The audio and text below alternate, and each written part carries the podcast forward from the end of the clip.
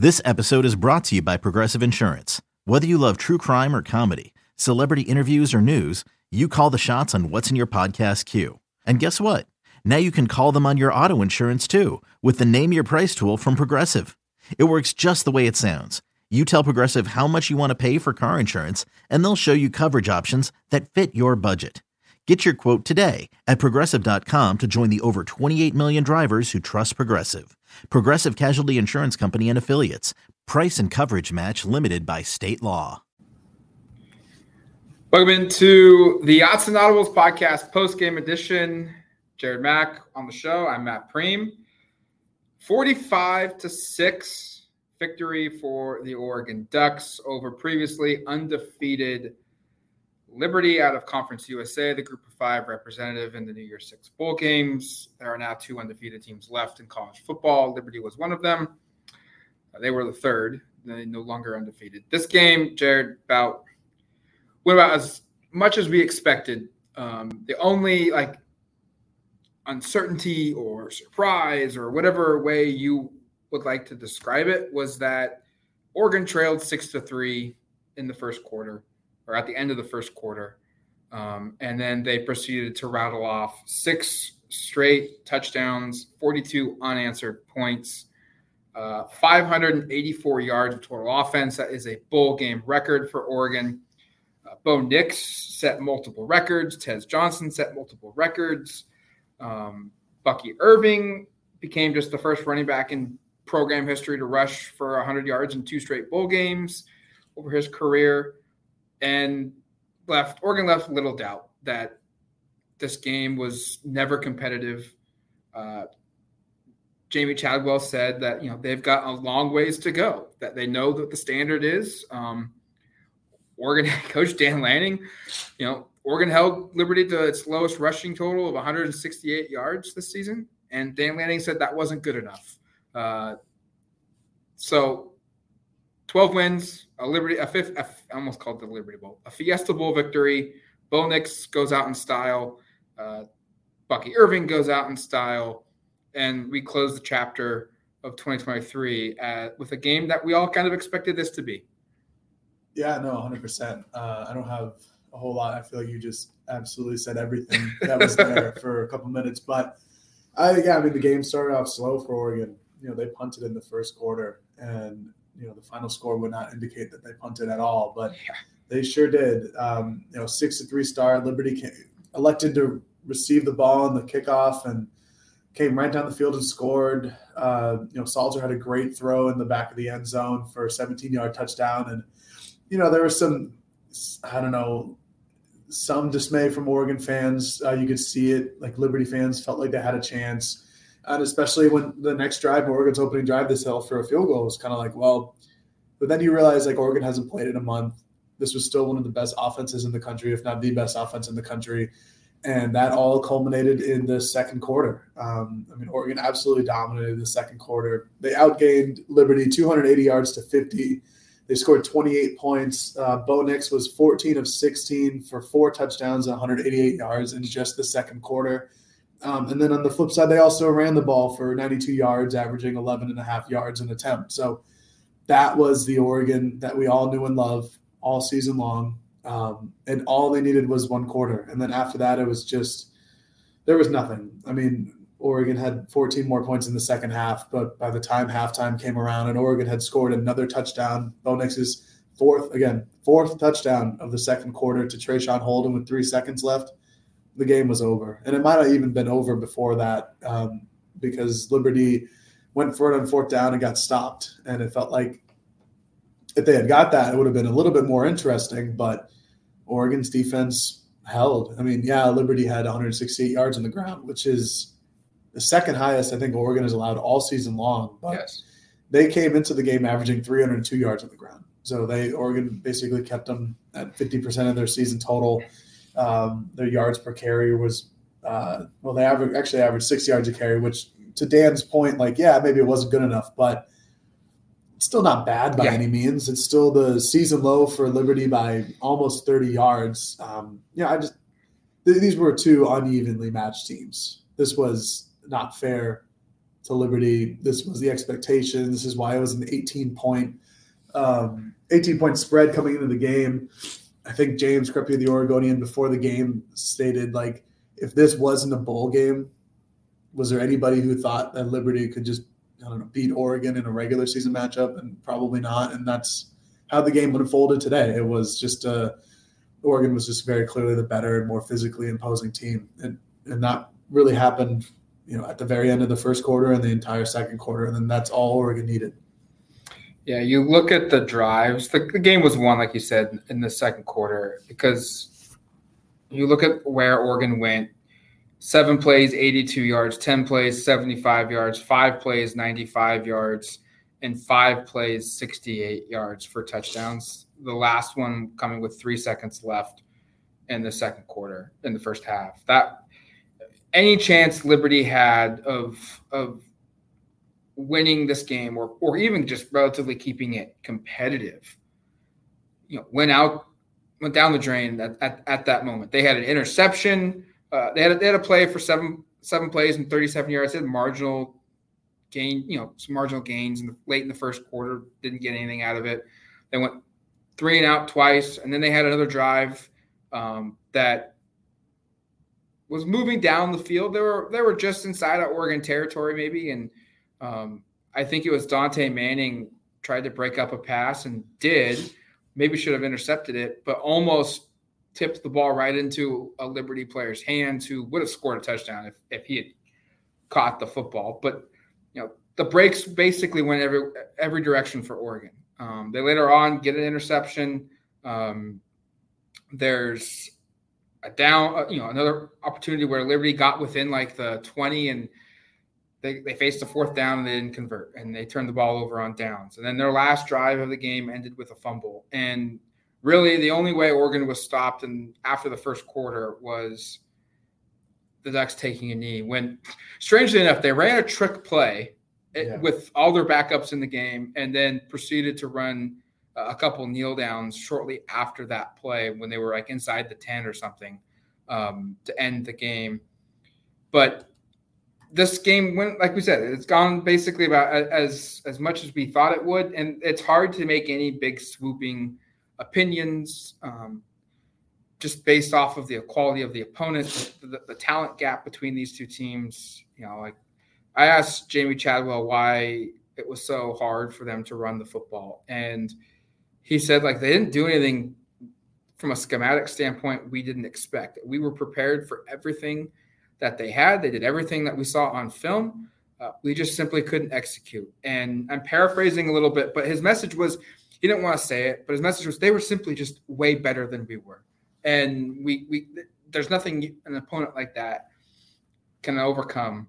Um, and so I, I don't really want to make too many you know wide range opinions of this team. Like we'll have discussions with when Erik Skopil's on the show, you know, maybe later this week of just kind of like where Oregon goes from here and what you know, questions or strengths we have in the offense or defense, you know, going into the off season. But this felt like a goodbye, you know, a closing of a book of a lot of guys' careers at Oregon. Obviously, Bo Nix, um, he got his walk off, send off with the applause of all the crowd in the stands. Um, very next play, Bucky Irving did the same thing. We saw Brandon Dorlus get pulled.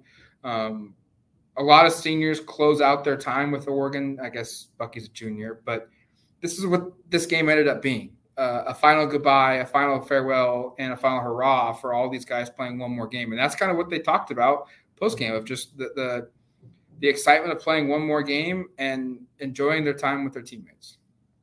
Yeah, of course. And, you know, it was a phenomenal way for for Bo Nix to go out on top. Um, sets numerous records. Uh, touchdown passes in a bowl game by an Oregon quarterback. Touchdown passes in a single season by an Oregon quarterback uh, completion percentage in a single season in the NCAA. He yeah. edges out Mac Jones at the very end there. Got that was close. Got hectic. Shout out Zach Neal. I know you were following that and, and, doing your best in your little spreadsheet. We're proud of you if you hear this, but you won't. But I mean, that, he was phenomenal. I think he ended the second quarter completing uh, like 19 of 21 passes after starting with some drops early on. He was, was four like, for eight. He was four for eight to start. Yeah, I mean, he 14 was, straight completions after that. he was just tremendous today, and that's the Bo Nix that we've seen all season long. And it kind of goes back to you know, like Oregon was so very clearly more talented. It almost kind of reminded me of like when Georgia played Oregon yeah. like two years ago, where you're like, uh, Oregon's not going to do anything right today, and that's kind of how it was for Liberty. But it's still a good Liberty is still a good opponent. Like everybody should feel good about this win if you're Oregon. Um, it was not close. It was not supposed to be close, and it wasn't close, and that's always a good thing. Like you don't want this game to be, you know, a nail biter. You don't want it to be a seven point win or a three point win or even like a ten point win because then at, that, at one point that indicates the game was close enough.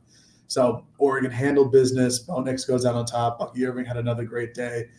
Um, I, I just think it was great that you know in the locker room after we were able to interview some guys and they all just you know trusted the execution. They all trusted each other. They all still you know basically love each other for this whole entire team and even the guys who declared early, the Jackson Powers Johnsons, the Troy Franklins, the Khyree Jacksons, they were all on the sideline to watch this game.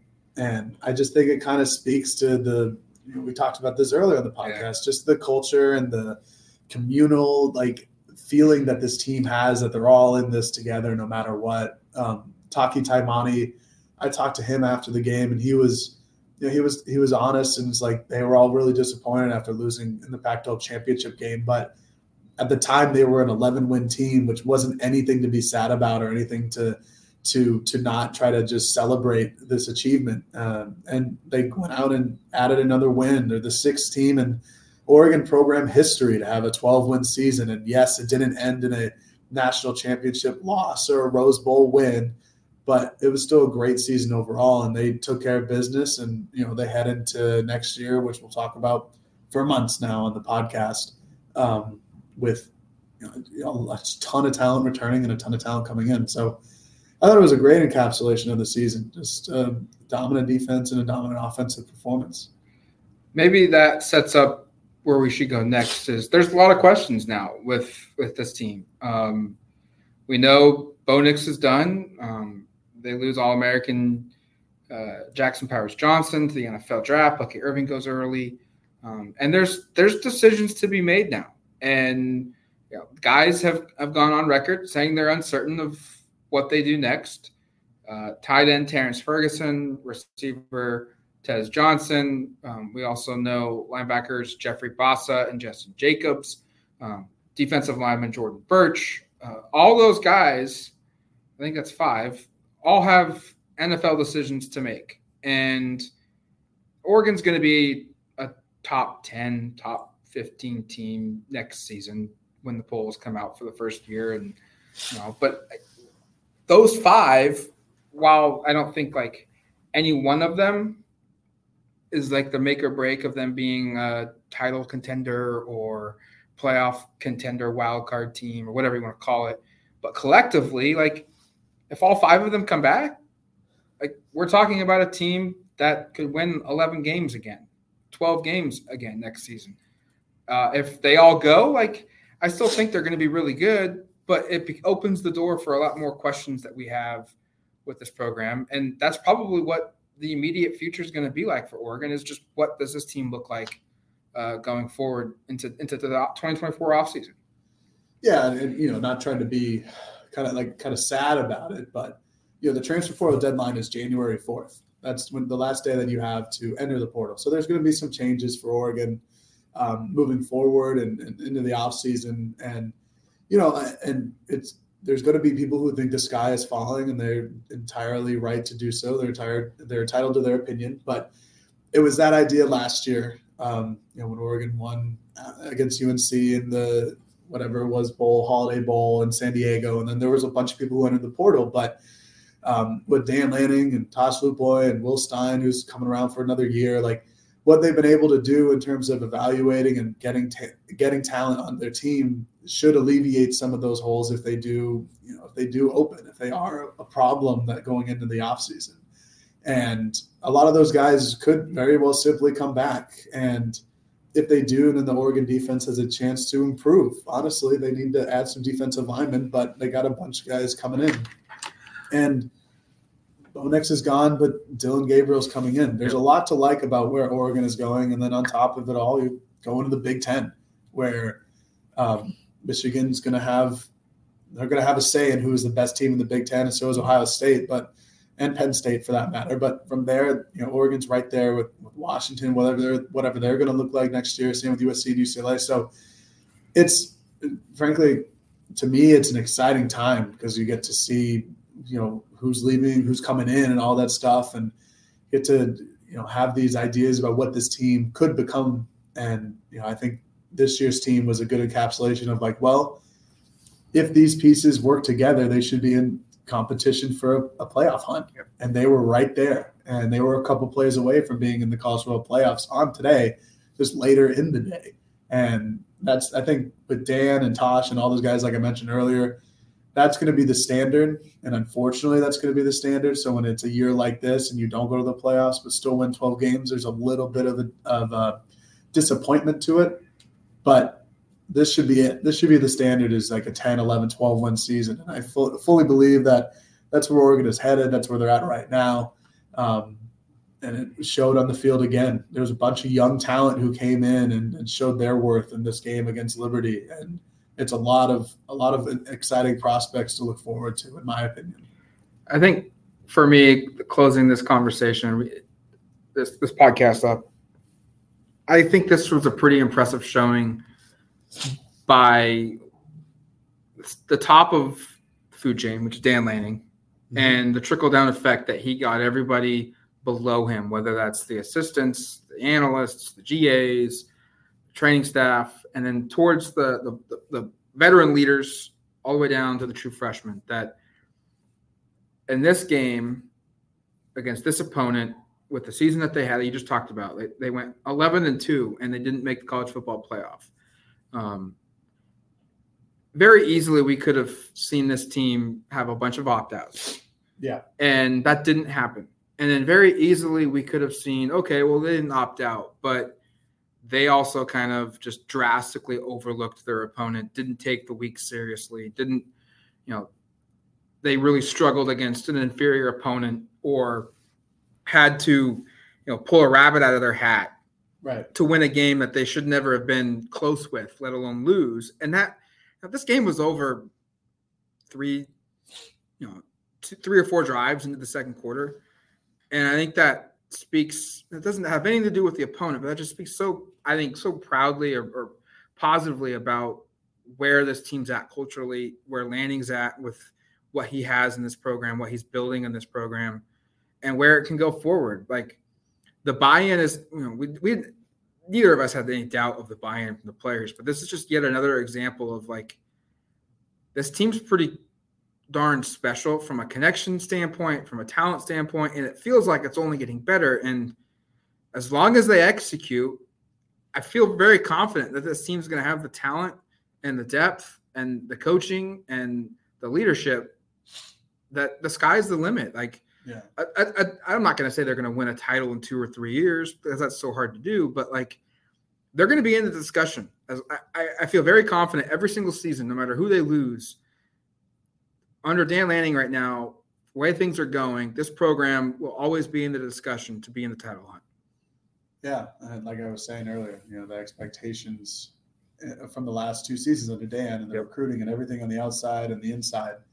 That 10, 11, 12 win season is going to be kind of the universal standard. And, you know, it kind of sucks that like, we're putting this designation on them that they got to be in that realm. But that's the reality, though. It's the reality. It's they have, um, on purpose, like they've, they've played their way into that contention. You know, they absolutely walloped a 13 0 team. And I know that Oregon was much better than, but all year long, other than those two losses to Washington and the Texas Tech game that was close, you know, they wallop teams. They again, like before the Pac-12 championship game, uh, national correspondents were like, you know, the last team I want to play is Oregon. Yeah, like they were they, they were that bad of a team all across the season, but you know, lose in one of the most important games of the year. So they have put themselves in that position not by mistake. It's by dedication and communal, like that family environment that they've built as a program, as a team uh, developing players, acquiring talent, you know, like a good organization or program does. So, you know, I don't want to be like putting them like up, up for failure if the 11 win season is, is not what it should be. But, you know, they're playing, they're recruiting like they're going to be in that 10, 11, 12 window for the next, for, for the foreseeable future. I don't know how many years that may or may not be, but they're doing it right now. And I expect them to continue to do so. Oregon wraps up the season uh, 12 and 2 on the year. Uh, we now go into off-season mode for the Oregon Ducks. We figure out uh, we'll have discussions of portal departures, portal additions. Those will be happening both sides. Uh, we'll be tracking what happens with the February signing day period. Does Oregon get involved with any new names from a high school or junior college perspective? Uh, and then it's the NFL decisions, and we'll be waiting to see what those happen. You know, when those drop, I would suspect it, it wouldn't be a shock if if we wake up tomorrow morning and Tez Johnson makes his decision of of coming, you know, staying or going pro. You know, they have until January 15th, I believe, to make those decisions. So they've got about 14 more days um, until it happens. Uh, and then before you know it, we're at spring football, and the early enrollees have, have started to arrive. We'll have information on that.